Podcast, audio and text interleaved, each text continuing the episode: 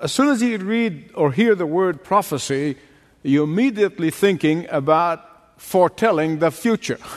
That's how people associate prophecy with foretelling the future. So I can tell you now, if I asked you how many of you have the gift of prophecy, there are very, very few who are going to stand up. But by the end of this sermon, there are going to be more of you than you realize about having that gift of prophecy. So stay tuned. This is probably one of the most important messages in the whole series on the gifts of the Holy Spirit. Because even the Lord Jesus himself would not set a date because he said only the Father knows that date. And in many ways, in a very, very, very small way, prophecy has to do with telling the future. In fact, the Greek word for prophets is composed of two words forth telling, not foretelling, and the difference is enormous. Forthtelling is very different from foretelling. It's very important so you understand what prophecy is all about and the gift of prophecy that many of you have and do not realize it. Forthtelling is merely announcing what God said. Forthtelling is merely announcing what you've been told to say. Forthtelling is merely repeating what you have heard and what you have read. And this is very different from predicting events in the future. Most of those predictions, you know, they got 50 50 chance, and so they plunge into the unknown. And I love what Winston Churchill said. He said, I always avoid prophesying beforehand because it's much better policy to prophesy after the event has already taken place. Smart guy. But the prophets in the Old Testament were God's spokesmen. There were men and women who did not merely foretold the future. As I said, a very small part of it is. But they foretell the message. And when you foretell, you are speaking about the past, you are speaking about the present, and maybe the future. And that is why you find the gift of prophecy is associated with other gifts, and particularly teaching and preaching, but not necessarily, as I'm going to explain in a minute. Not always associated with preaching and teaching. Now, to be sure, any preacher who's worth the salt, any teacher who's worth the name, must foretell the Word of God. They must foretell, Thus says the Lord. And so, what does it mean to be able to say, Thus says the Lord, in this time in which we live? Listen carefully.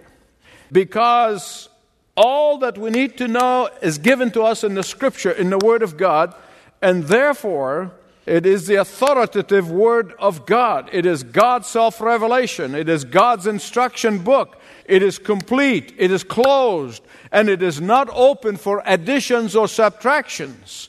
And no one can speak today with the same authority as those men and women who were given that authority by the Holy Spirit to write the book of God.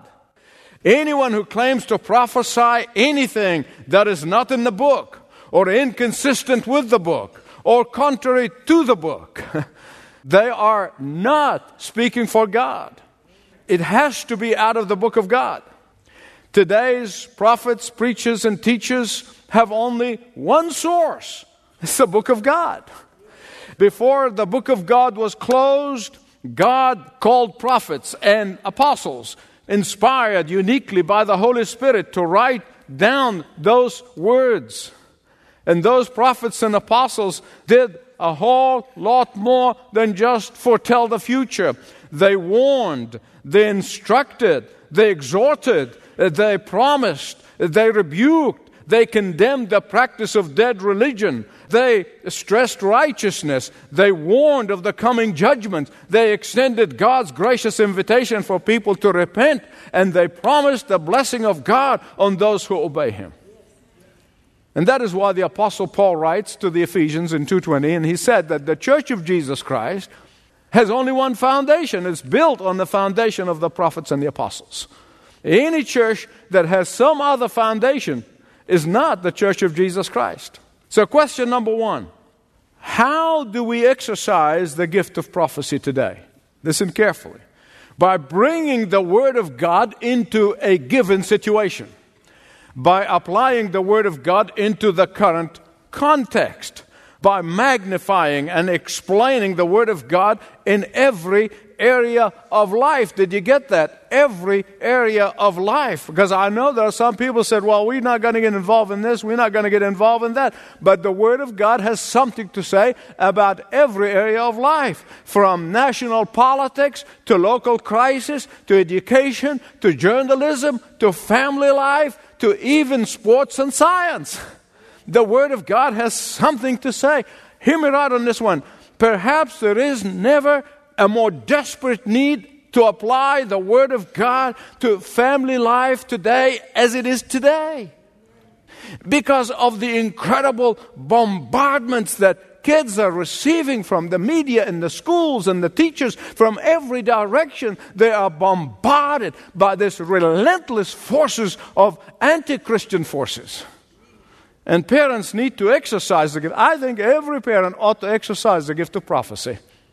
And when you exercise the gift of prophecy, it is not, kid, do this because I said so, but do it because God said so. We must be able to say to our children, because God said it, therefore it's truth. We must lovingly explain to them that if they choose to go against what God said, they should be prepared for the severe consequences. Question number two What is the result of exercising the gift of prophecy? To put it in the words of John Stott, when that gift is exercised, then the disturbed is going to be comforted, and the comfortable are going to get disturbed. Listen, the gift of prophecy is so high on Paul's priority list that he lists it both in the Ephesians passage and in the 1 Corinthians 12 passage. In fact, Paul calls the gift of prophecy the superior gift. Isn't that amazing? Of all the gifts of the Holy Spirit, he calls that the superior gift.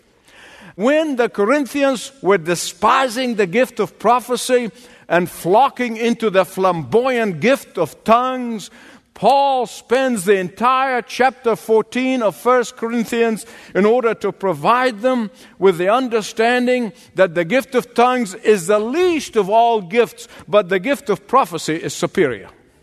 Certainly, the gift of tongues is inferior to the gift of prophecy. Please, please, please, if you have never done this, go home and sit down in a quiet place and read 1 Corinthians 14. If you want to start with 13, everybody knows 13 because they read it at weddings. That's fine because he builds up to 14. And there he gives you a clear understanding of the spiritual gift of prophecy. I have a number of non Christian friends and I love them dearly. But the one thing I am noticing that they're asking questions these days. I mean, we live in times of upheaval, global catastrophes, and many people are looking for answers and they're really asking the question. Why there are so many earthquakes and natural disasters in rapid succession in our world today? Why is there so much turmoil throughout the world today? Why are we facing a possible economic meltdown today? Why? Why is there a rise and increase in terrorism and terroristic activities? People are asking questions. And you and I, who have the Word of God, have a word to say to them without having to set up a date. We have a word to say to them. In fact, as you exercise prophecy with your friends, with your neighbors, with coworkers, you find that part of the answer is in Matthew 24 8. The words of the Lord Jesus Christ. The whole chapter he talks about the time of his return. The, the whole chapter 24 he talks about the signs of the end of times. But in verse 8 particularly, he says, here's what I'm quoting all these, and he's talking about all the natural disasters and all the things that are going to be taking place. He said, all these are the beginning of birth pains. Everybody knows that labor pains do not occur at conception or even throughout the pregnancy. They happen just before the birth. Labor pains do not begin until shortly before delivery time. When a woman is in labor and about to deliver a baby, at first those labor pains they come in long intervals. Maybe every hour, 40 minutes, and then 30 minutes, and then five minutes, three minutes, two minutes. And by that time, if you're not in the hospital, man, you're in trouble. and as these labor pains intensify, we know that the baby is about to be delivered. In exercising prophetic gifts of today, this day, after the canon is closed, the Bible is closed, when you're exercising prophecy with your neighbors, your friends, and your coworkers, with people who are asking questions and trying to make sense of world events, events such as unprecedented floods in Australia. I mean, since they kept records, there's nothing like that. Earthquakes in New Zealand and Indonesia and Haiti, and they're all happening with such rapid successions. Unprecedented turmoil as you see the whole world seem to be tightening the noose around Israel, and you see the turmoil and the terrorist activities are on increase. All of these have happened in the past, possibly. Most of them anyway, but now they are happening in shorter intervals. Now they are happening in rapid succession. Now they are happening within shorter period of time. And so the Lord Jesus is saying, when you see these things, be ready. And so you can show your friends and you can show your neighbors and you can tell them what the Lord said here. That just prior to the end times, these things are going to happen in an increased succession. Uh, that Christ's return is imminent, that the judgment is around the corner, and therefore come to Him, believe in Him, respond to His invitation, His loving invitation, and come while you get a chance. Come while there is time. I know most Christians are afraid of the book of Revelation, but really, the, if I summarize the book for you this way, it's basically what Jesus said in Matthew 24 8. You're going to find there that the sealed judgment unfolds over a longer period of time, years. Then the trumpet judgment comes in much shorter intervals, possibly months. Then the bowl judgment is a period of perhaps uh, days or hours. And the whole point that Jesus makes in trying to make us aware of the nearness of his return in Matthew 24, he is saying, when you see the first labor pain, and that first labor pain is going to be deception in the church. And my goodness, if there's ever a time in which the deception is rampant in the so called the church of Jesus Christ, it is today. And he's saying, when you see this widespread deception in the church, be sure you don't get deceived. Listen to me. The gift of prophecy is not reserved just for the big names in the church. A lot of people think that. If somebody called themselves a prophet, they must have the gift of prophecy. Most of them don't. you see, the gift of the Holy Spirit, I'm going to explain to you in a minute, I'm going to show you, is given in the body of Christ, to the body of Christ. The gift of prophecy is not something that is reserved for the Martin Luthers and the John Calvins and the John Wesleys of this world alone. No, the gift of prophecy is given to so many people in the body, whether they know it or not. It is given to so many people in the church, whether they comprehend it or not, whether they acknowledge it or not. The gift of prophecy is not exclusive to preachers and teachers. Now, there's some preachers and teachers have the gift of prophecy, but let me tell you something. Today, we have modern day preachers and teachers are more entertainers and motivational speakers than prophesying. Question number three How is that gift of prophecy manifested? Listen carefully. The gift of prophecy is manifested when a believer is able to give an insight into the Word of God when a believer can accurately apply the Word of God to a given situation, when a, a person can give a word from the Word to someone in need, when a person is able to make the Word of God relevant to a certain situation.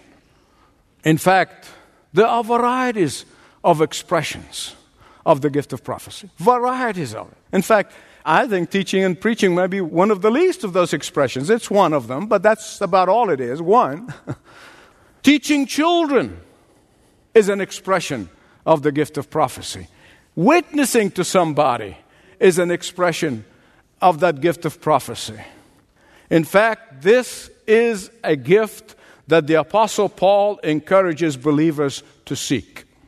Now, if you have your Bible, I want you to look with me. First Corinthians 14:1. He just finished the love chapter of chapter 13 that most people know. And immediately in verse 1 he says, "Follow the way of love and eagerly desire or discover spiritual gifts." Look at the next word, especially the gift of prophecy. Remember, the gifts are given to us. We didn't have a choice. But he's saying, go after this one. Seek it, especially the gift of prophecy. Even if you don't have the Holy Spirit's gift of prophecy, by virtue of knowing the Word of God, you are able to bring at least in your own life and the life of your family an application of that word, which is an expression of the gift of prophecy. Some of you have heard me tell this before, but it's so poignant in my life. And the man who discipled me in my late teens after I became a believer in the Lord Jesus Christ, the man whom God used to disciple me was illiterate. He could not read. He cried to God and he said, God, I just love to read your word. And you know, he opened the scripture and he reads it and comprehends it. You show him the newspaper, the headlines, big letters, he can't make head or tail of it. That's a supernatural gift of God. God really gave him the desire of his heart. And this man really impacted me in a wonderful way. He taught me so many insights from the Word of God. And I've been privileged to sit at the feet of some of the great theologians, some of the godly theologians, some of the great Bible scholars through the years. And I'm grateful to every one of them. But somehow, the insights that this illiterate man taught me stayed with me and impacted me, not just my own walk with the Lord, but my own ministry. So, what was he doing as he would spend time with me? He was using an expression of the gift of prophecy according to the measure of faith that God gave him. That's what Paul said here, 1 Corinthians 12. He is using the gift of prophecy with that measure. And I'll give you just an example of something that really impacted me. I remember him saying to me one time, he said, If, if you ever want to stumble and fall in your Christian walk, keep your eyes on church leaders. He said, sooner or later, they will disappoint you, they will fail you, and they will let you down. He said, You keep your eye on Jesus, and you will never stumble because he will never let you down. What is this man doing in the life of another? Young man, he did not know what I was going to do for the rest of my life, but he poured himself into me. He has spoken forth the truth in proportion of faith that God gave him. And that is why prophesying is the accurate interpretation and application of the Word of God. That's what it is. And it's not that the scary thing. And I said, well, no, no, I don't have the gift of prophecy because you think that you have to sit there and, mm, you know, what, uh, what's going to happen, you know. No. One way to know if a person is exercising that gift of prophecy is whether it's edifying to the body, if it's edifying to others. 1 Corinthians 14, verse 3. The one who prophesies speaks to men for edification and exhortation and consolation. I already told you. In this chapter, he contrasts the gift of prophecy with the gift of tongues. And he ended up by saying that the gift of prophecy, like all the other gifts of the Holy Spirit, is given that others may be encouraged. He said, while the gift of tongues or prayer language or ecstatic utterance or whatever word you use, it's for individual use. But the gift of prophecy is forgiven for the blessing of others. Beloved, prophecy accomplishes something spiritual for other believers. Prophecy accomplishes something worthwhile. Prophecy uplifts a believer and sometimes even non believers. Prophecy sounds the alarm and gives a warning. Hear me right on this one. The gifts are not given to any of us for selfish reasons or for selfish purposes, for our selfish use. The gifts are given for the benefits of others. And that is why discovering and using your spiritual gift, listen to me, is the most selfless thing that you can do in your Christian walk. 1 Corinthians 12 7. To each one is given the manifestation of the Spirit. Why? For the common good. And that is why discovering and using your spiritual gift is a selfless act. I want to tell you this as I conclude. One of the finest collections of rare and valuable violins belonged to a retired farmer in a small prairie town in Saskatchewan. Among the 25 violins, there are some that are made by very well known people, they're famous people like uh, Stradivari, but they're there, all of them, in his house rare, valuable violins. He collected them as a hobby, and they're seldom used. Seldom, if any, time used. Now I want you to just try to imagine, just imagine what these 25 beautiful, rare, valuable violins would sound like. Just try to imagine what it would be like for 25 gifted people, musicians, to use these wonderful instruments.